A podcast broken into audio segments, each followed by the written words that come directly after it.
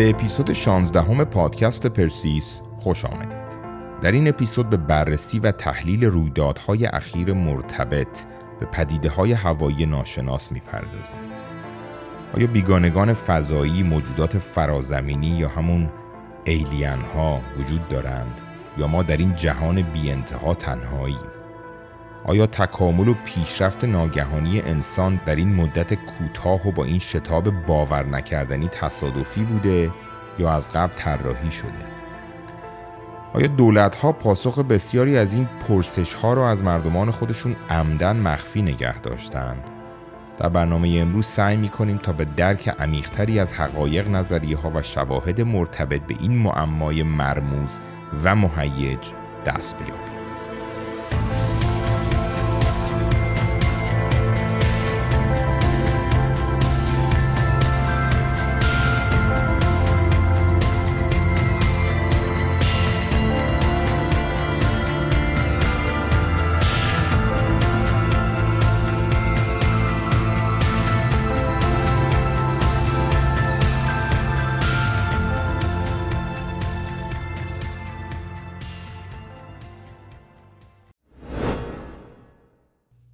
دهم نوامبر 2004 در نزدیکی سواحل جزیره کرونادو تو سندیگو کوین دی که اپراتور رادار در کشتی یو اس پرینستون بوده عواسط یه تمرین نظامی یوهویی در صفحه مانیتور خودش متوجه حضور اشیاء عجیب غریبی میشه که اینا همه با هم به صورت خوشه‌ای پرواز می‌کردن.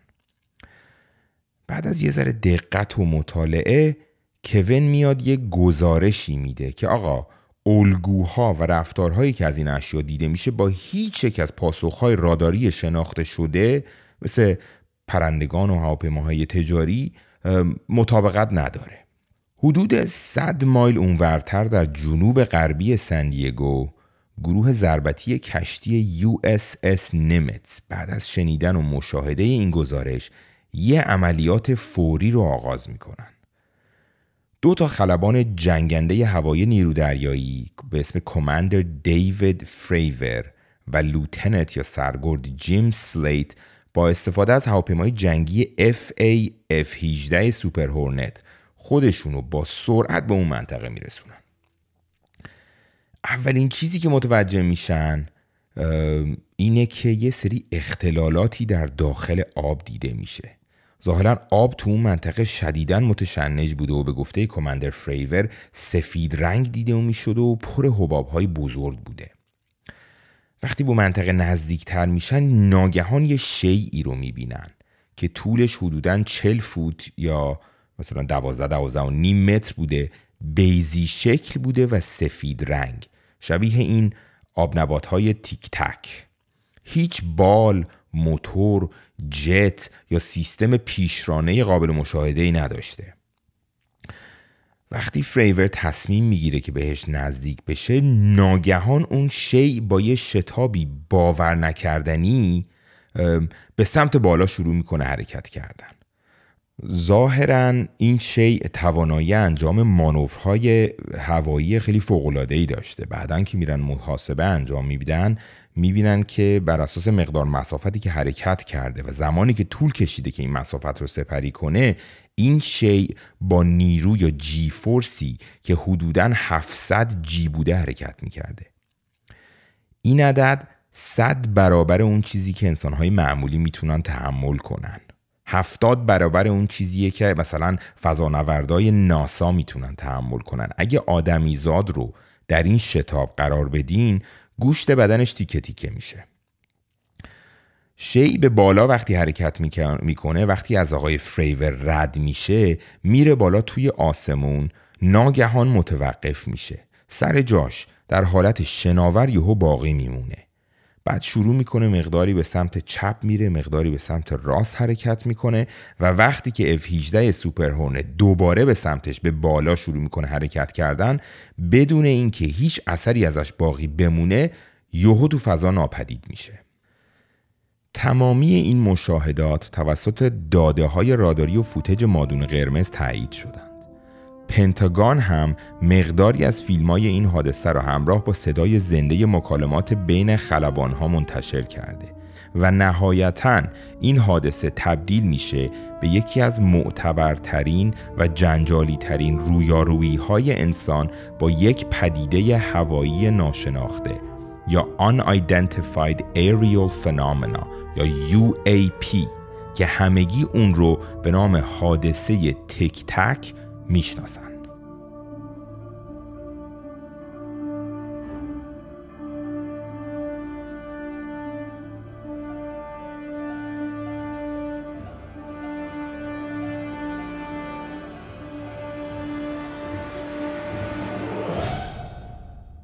سال 1884 ادوین ای ابت کتاب فلتلند یا دنیای مسطح رو می نویسه.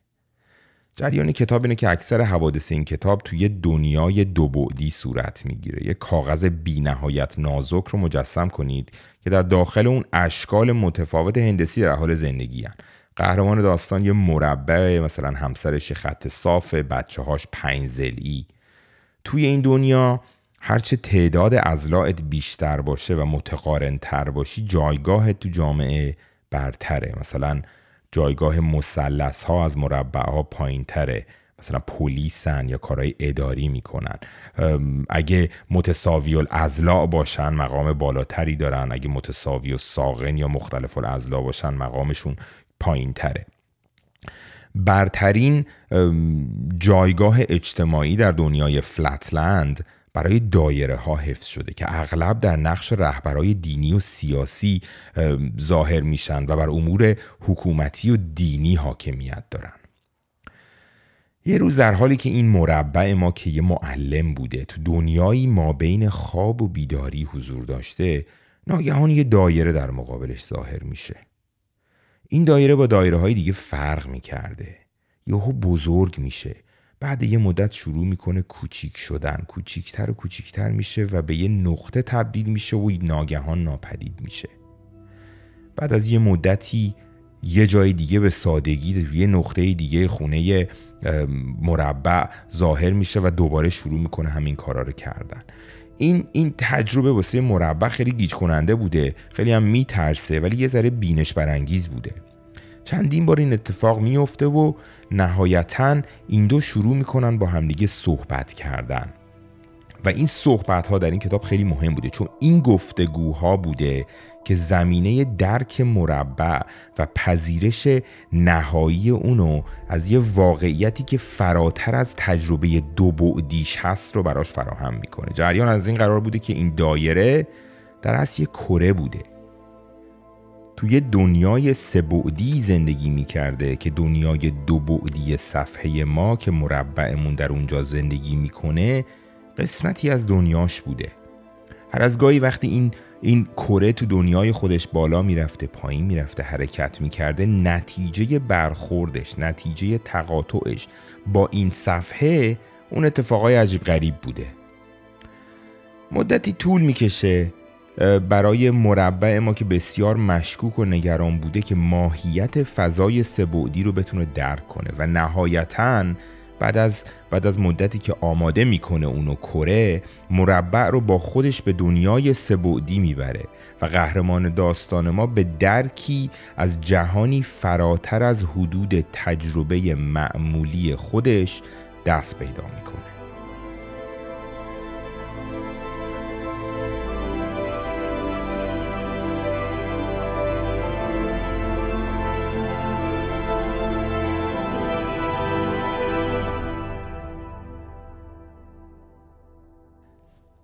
در سالی که گذشت یعنی این سال 2023 تب و تاب موجودات فضایی و سفینه های UFO و UAP و این حرفا خیلی شدت گرفت.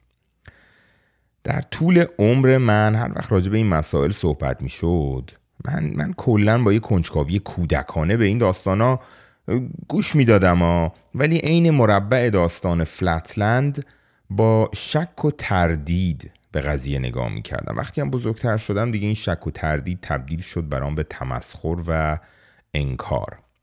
در 26 جولای 2023 یه آقایی به نام دیوید گراش G R U S C H در مورد همین پدیده های هوایی ناشناخته شده در مقابل کنگره آمریکا وقتی زیر قسم بوده شهادت میده. دیوید گراش یه افسر اطلاعاتی سابق نیروی هوایی و یکی از سربازهای آمریکاست که تو جنگ افغانستان حضور داشته. ایشون از سال 2019 تا سال 2021 در NRO یا National Reconnaissance Office بوده. از اواخر 2021 هم در NGA یا National Geospatial Intelligence Agency یا آژانس جغرافیایی اطلاعاتی وزارت دفاع آمریکا کارش جمعآوری تحلیل و توزیع اطلاعات جغرافیایی برای حمایت از امنیت ملی کشور بوده. حالا یعنی چی؟ این یعنی گزارش های تمام این پدیده های هوایی ناشناخته همه این UAP ها. یه چیزی راجع به این UAP بگم. UAP اصطلاحی است که خود دولت آمریکا اخیرا رواج داده بهش که حالا به فارسی من براتون دارم ترجمه می‌کنم به پدیده های هوایی ناشناخته. خلاصه همه این UAP ها روی میز این آقای دیوید گراش می اومده سال 2022 حدودا آخراش یه اتفاقی میفته برای آقای دیوید گراش که ما نمی‌دونیم چیه. ولی ظاهرا ایشون می‌زنه به سیم آخر و تصمیم می‌گیره که بیاد تمام شغلش رو بزنه از بین ببره و بر پایه چارچوبی که دولت آمریکا اونو تعیین می‌کنه بیاد راجع به این مسائل صحبت کنه. بیاد بیاد قانون شکنی نمی‌کنه ها ولی بیاد یه سری از مسائل به کنگره و مردم آمریکا ازش پرده برداری کنه. حالا من کاری که می‌خوام بکنم اینه که در ادامه این برنامه می‌خوام یه چکیده ای از گفته های ایشون رو که در مصاحبه های مختلف فقط اونی که در کنگره آمریکا صحبت می‌کنه نه جاهای مختلف مصاحبه های مختلفی که با افراد دیگه کرده رو می‌خوام یه چکیده ای رو برای شما باهاتون به اشتراک بذارم و در لینک پادکست هم براتون یه سری از لینک های مصاحبه های ایشون رو هم قرار میدم. یعنی از این به بعد در این اپیزود هر حرف عجیب غریبی که تو پادکست شنیدین حرف من نیست. من دارم حرف های آقای دیوید گراش رو نقل قول می‌کنم. آقا بریم سر اصل مطلب. یعنی ایشون میگه موجودات فضایی وجود دارن. بله. یعنی اون تیک تکه که دیدن اون اون یه سفینه فضایی بوده. به احتمال زیاد بله. چرا به احتمال زیاد؟ اگه نبوده تکنولوژی یه کشوری بوده که از اون F18 سوپر هورنت آخرین مدل آمریکایی اون تکنولوژیش خیلی خیلی برتر بوده. یعنی موجودات فضایی به زمین اومدن. ظاهرا بله. از کی اومدن؟ والا قدیمی ترین مدرک دولتی که وجود داره از سال 1933 هست. سال 2000 یه آقای به اسم روبرتو پینوتی یه سری مدارکی رو میاد میده بیرون که به اونا میگن فایل های یو فاشیستی. ظاهرا در شمال ایتالیا یه شیعی به زمین می‌خوره تو اون سال 1933 که بر اساس شکل و جنس و ترکیبش دولت ایتالیا سر در نمیاره که این چیه. موسلینی به آلمانیا تماس می‌گیره و آلمانیا وافر رو میفرستن ایتالیا و اونا میان و نگاه می‌کنن و میگن آقا ما نمی‌دونیم این چیه مال ما نیست ولی خب چه چیز جالبیه. با خودشون ور میدارن اینو می‌برن. چند سال بعد به کمک واتیکان. آمریکا از این داستان با خبر میشه. یعنی پاپ جاسوسی کرده به آمریکا خبر داده. آمریکا هم وقتی از این داستان با خبر میشه بعد از پایان جنگ جهانی دوم که آلمان شکست میده ظاهرا این سفینه فضایی رو میره از آلمان بر میداره و به خاک آمریکا منتقل می‌کنه. این, این همون چیزه حادثه رازوله. این هیچ ربطی به هم ندارن. جریان رازول اینه که اوایل جولای 1947 یک دامداری به اسم مک بریزل. این یه انفجاری توی مرز زمینش انجام میشه. اون, جایی که گاوهاش میچرخیدن یه چیزی یهو از آسمون می‌خوره زمین و یه سری قطعات عجیب غریبی رو توی این ملک خودش که در شهر رازول بوده پیدا می‌کنه. به رئیس پلیس محل خبر میده و اون کلا رازول هم یه محله نظامی بوده نزدیک یه پایگاه هوایی ارتش بوده. سریع ماموران نظامی RAAF میان اونجا و محله رو تحت کنترل خودشون می‌گیرن و اون مواد رو جمع آوری می‌کنن و میرن. در جولای در هشتم جولای 1947 یعنی مثلا چند روز بعد خود RAAF یعنی خود ارتش اعلامیه چاپ می‌کنه که آقا ما سفینه فضایی ما سفینه فضایی یا یه بشقاب پرنده پیدا کردیم. خب وقتی این اتفاق میفته قوقا میشه. ولی چند روز بعدش اینا میان حرفشون رو عوض می‌کنن. توی تگزاس تو شهر فورت ورث یه سرتیپی به اسم راجر رامی فرمانده نیروی هوایی منطقه اونجا بوده. یه کنفرانس مطبوعاتی میاد درست می‌کنه و در این کنفرانس میاد یه سری از این قطعاتی که میگه شکسته شده مان اون حادثه بوده رو جلو خودش میچینه و میگه که آقا این یه بالون هواشناسی بوده که ساقط شده. اینم تیکه هاش چیز نبوده سفینه نبوده. ولی در طی دهه های بعدی افراد خیلی زیادی میان به جلو میان و ادعا می‌کنن که در حوادث رازول اینا دخیل بودن کار می‌کردن اطلاعات مستقیم داشتن و اون واقعا یه سفینه فضایی بوده و ارتش آمریکا داستان اصلی رو از همه قایم کرده. You'll let us know if there's aliens, because this is the only thing I really want to know. I, I want to know what's going on. Would you ever open up Roswell and let us know what's really going on there? So many people ask me that question. I know, it sounds almost ridiculous, no, but it's actually the real question sounds I want like to know. a cute question, but it's actually there are millions and millions of people that want to go there, that want to see it. I won't talk to you about what I know about it, but it's very interesting. But Roswell's a very interesting place with a lot of people that would like to know what's going on. So you're saying you may declassify? Oh. You'll, you'll, you'll, take it? Well, I'll, I, will i will have to think about that one, right? All right. I'll well, have to think. All right. Um, اوکی چند تا از این سفینه ها تا حالا اومدن زمین ظاهرا بیشتر از ده تا دست آمریکا یعنی از یعنی دو چیزه از ده تا بیشتر دست آمریکاست. عددش رو دقیق نمی‌دونه کسی. محرمان است. یعنی بقیه کشورها هم دارن؟ بله. کدوم کشورها؟ همون گنده اصلی ها دیگه. چین و روسیه و اینا؟ فکر کنم. ایران چی؟ ایران داره؟ نمی‌دونم. اگر اگه ایران داشت احتمالا تا حالا سوتی داده بود باهاش. به نمی‌دونم. اون وقت این سفینه های فضایی خلبان داشتن؟ والا به نظر میاد که نمونه های بیولوژیکی وجود داره.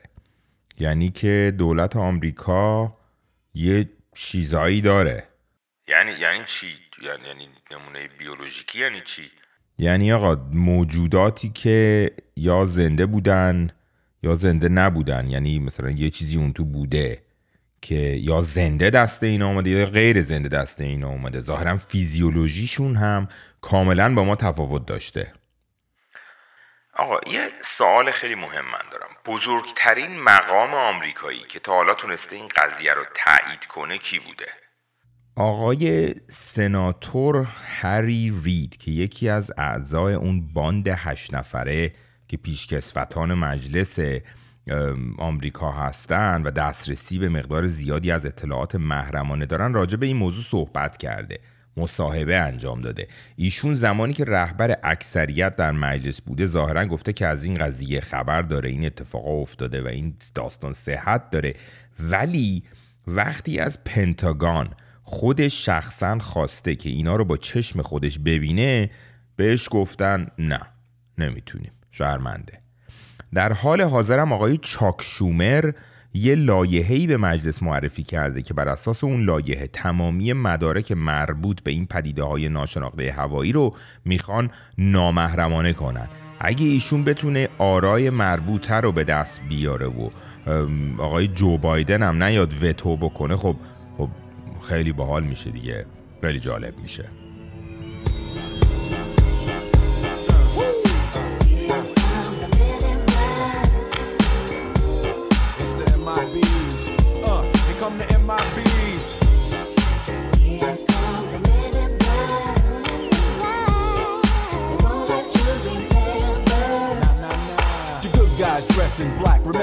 Just in case we ever face to face and make contact.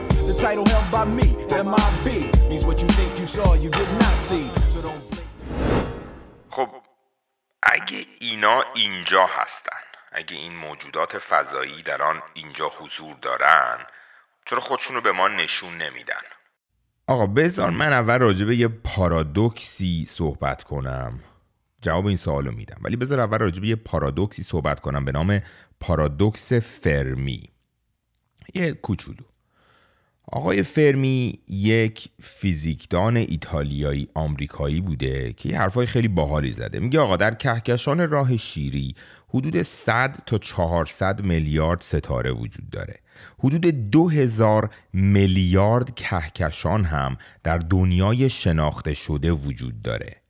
پس احتمال وجود سیاراتی که توانایی سکونت دادن به موجودات زنده رو داشته باشه خیلی بالاست. یه, یه فرمولی هست به اسم فرمول دریک یا Drake's Equation برید این فرمول رو نگاه کنید. این فرمول حساب می‌کنه که مثلا آماراً و احتمالا چند تا سیاره وجود داره که توانایی سکونت دادن به موجود زنده هست. خلاصه پارادوکس فرمی میگه آقا با توجه به عظمت کیهان و تعداد ستارگان و سیاراتی که شرایط مناسبی برای حیات درست می‌کنن و اینکه خورشید ما یه ستاره نسبتا جوونه انتظار میره که تو این جهان تمدنهای فرازمینی پیشرفته وجود داشته باشه. حالا اگه اونا از ما پیشرفته ترن پس باید تونسته باشن این مشکلات فیزیکی رو که ما باهاش مواجهیم و بر اساس اینکه قدمتشون اما بیشتر رو عمر خورشید ما که همین حرفا این مشکلات رو حل کرده باشن. مثلا مشکل سفر با سرعت بالاتر از سرعت نوری مشکل آدمیزاد حل نکرده. اگه همچین چیزی هست پس پس پارادوکس فرمی میگه آقا اگه همچین احتمالی وجود داره پس اینا کجان؟ چرا ما تا حالا ندیدیمشون؟ حالا اگه این صحبت هایی آقای دیوید گراش داره می‌کنه صح... یا مثلا سناتور هری رید زده یا چاک شومر داره راجبه اگه این حرفا صحت داشته باشه پس پارادوکس فرمی خب پارادوکس نیست دیگه. حالا چرا خودشونو نشون ندادن؟ حالا این این سوالیه که شما پرسیدی. پس جواب این سوال بدم. چندین تئوری وجود داره. اول تئوری Matrix ی که میگه آقا تمام این دنیایی که ما داریم تجربه می‌کنیم یه simulation واقعی نیست. همون داستانیه که ما الان اومدن و گرفتنمون و اربابمونن و مثل باتری دارن از همون simulation تو کله‌مون run می‌کنن و همه این اتفاقای عجیب غریب هم glitch ه یا ایرادهاییه که در این سیستم وجود داره. تئوری بعدی میگه آقا ما حاصل ما مهندسی شده ایم ما حاصل یه مهندسی ژنتیکی هستیم. و اونا با همون این کار کردن. یعنی این جهش ناگهانی تکاملی که باعث پیشرفت سریع انسانها در مقایسه با موجودات دیگه شده این مهندسی شده است طراحی شده است. یعنی اگه شما بیای انسان رو با نزدیکترین کازن خودش مقایسه کنید با شام شامپانزه بیاید مقایسه کنید. چرا ما اینقدر برتریت فکری برتریت تمدنی داریم؟ ما طراحی شده ایم. ما موش آزمایشگاهی هستیم و محققمون و سازندمون می‌خواد از دور نگاهمون کنه. نمی‌خواد بیاد آزمایش خودش رو خراب کنه. نمی‌خواد بیاد دستکاری کنه آزمایش رو واسه همین نمیاد جلو. تئوری بعدی اگه سریال تلویزیونی ستار ترک رو دیده باشید توی اون راجع به یه دستورالعملی همیشه صحبت می‌کنن به نام دستورالعمل اولیه یا پرایم دیرکتیو جریان این دستورالعمل اولیه اینه که میگه آقا این تمدن هایی که عقب هستن برای اینکه بتونن به جایگاه های برتر برسند و پیشرفت کنن باید از مداخله مستقیم در داخل اونا جلوگیری بشه. اینجوری هویت فرهنگ اخلاقیت اصلیت این تمدن ها مسیر خودش شروع می‌کنه حرکت کردن و نهایتا اینا اگه بتونن به جایی که باید برسن خب به اونجا می‌رسن دیگه Beverly, the Prime Directive is not just a set of rules. It is a philosophy, and a very correct one. History has proved again and again that whenever mankind interferes with a less developed civilization, no matter how well intentioned that interference may be, the results are invariably disastrous.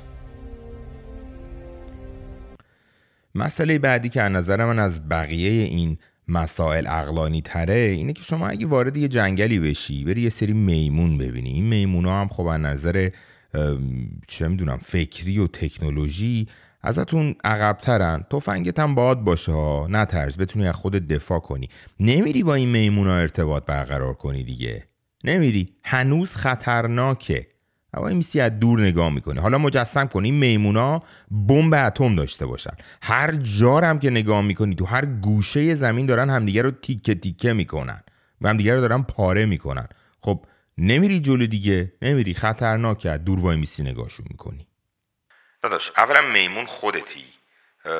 ایسانیان خب چرا اگه دولت ها می‌دونن چرا اونا به همون نمیگن؟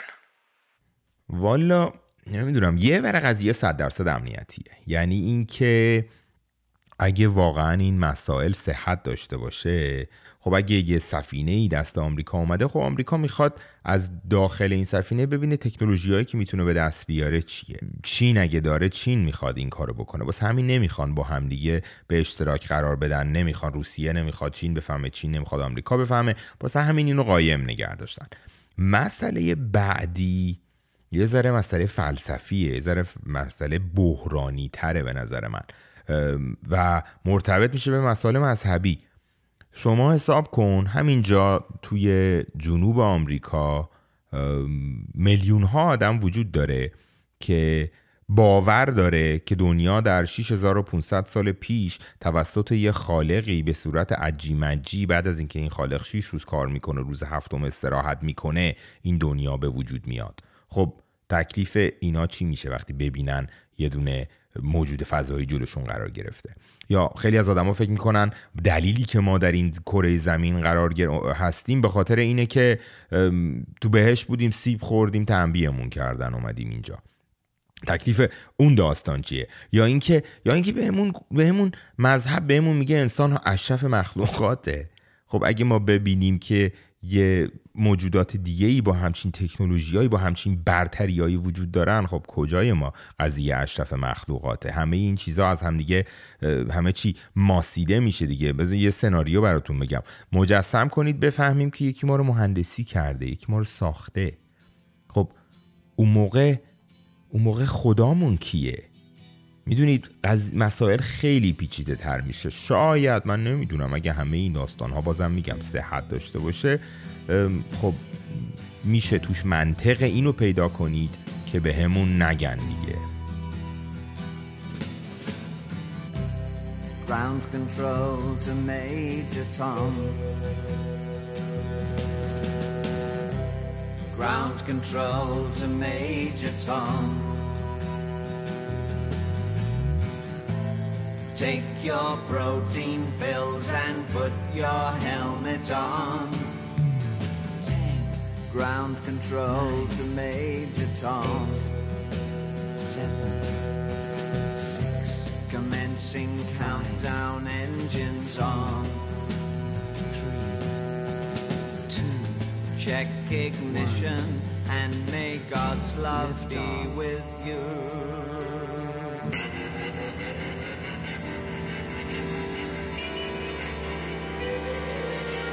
حالا من یه سال آخر رو بپرسم.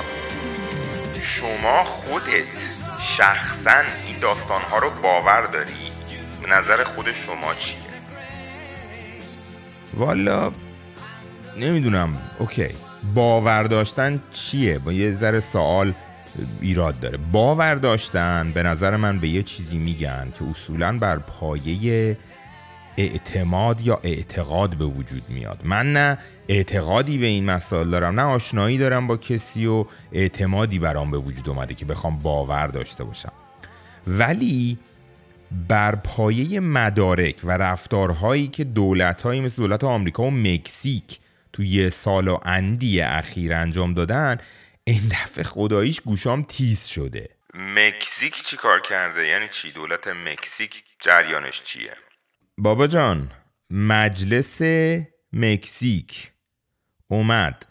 دو تا جسد مومیایی یه موجودات فضایی که شبیه این فیلم ایتی بودن و برداشت اوورد گذاشت جلوی مردم مجلسش. گفت اینا هزار سمان هزار سال پیشه. ما تو پرو پیدا کردیم. باستان شناس آوردن. باستان شناس اومد نگاه کرد. گفت بله اینا واقعیه. آدمیزاد اینو نساخته اینا واقعیه. اصلا قراره شما این مسائل همه رو من کل اپیزود درستی بچه ها دوستان کل اپیزود گوگل کنید من واقعا دوست دارم گوگل کنید چون خیلی جذابیت داره.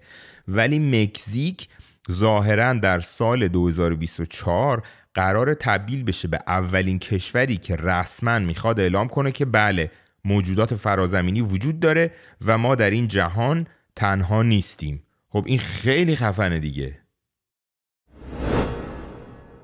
دوستان من یه خداییش یه خواهشی ازتون دارم. وقتی به این اپیزود گوش میدین واقعا دوست ندارم برداشتتون از این اپیزود این باشه که ایول به نظر میاد مثلا موجودات فرازمینی واقعی هن یا نه اینکه آقا این طرف دیوانه شده و چرا چرت و پرت میگه و خرافات میگه و اصلا این چیز قابل قبول نیست.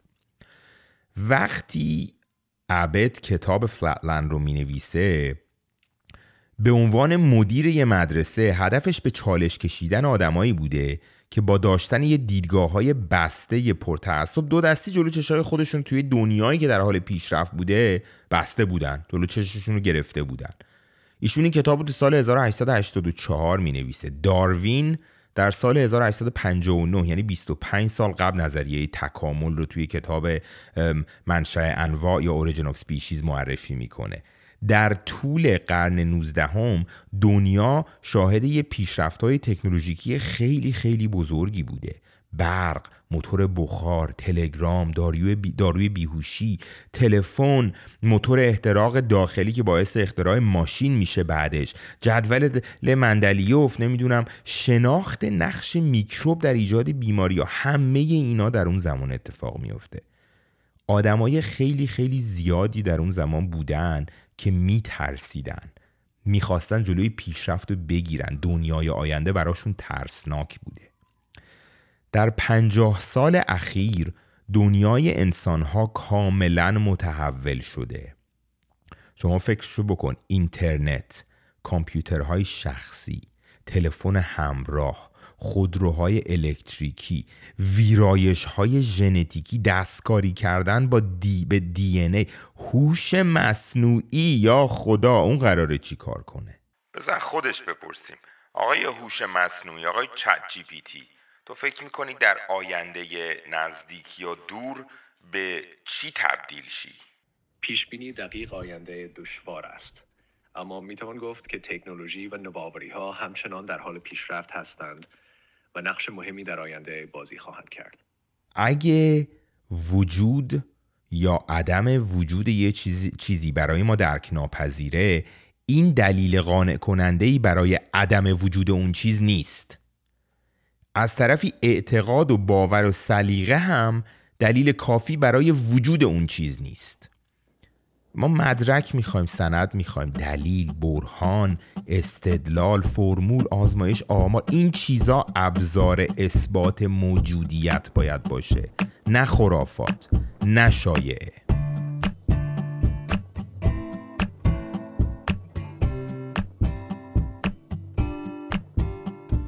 حالا آیا موجودات فرازمینی واقعی هستند؟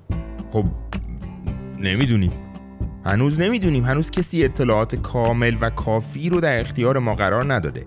ولی برای اولین بار به نظر میاد به جای یه سری آدم خولچل خرافاتی عجیب غریب یه سری آدمای جدیتر و موثقتر دارن میگن ما این مدارک اثبات کننده رو دیدیم. و به این دلیل و فقط به این دلیل این دفعه از دفعه های قبلی خب گوش هممون باید تیزتر باشه.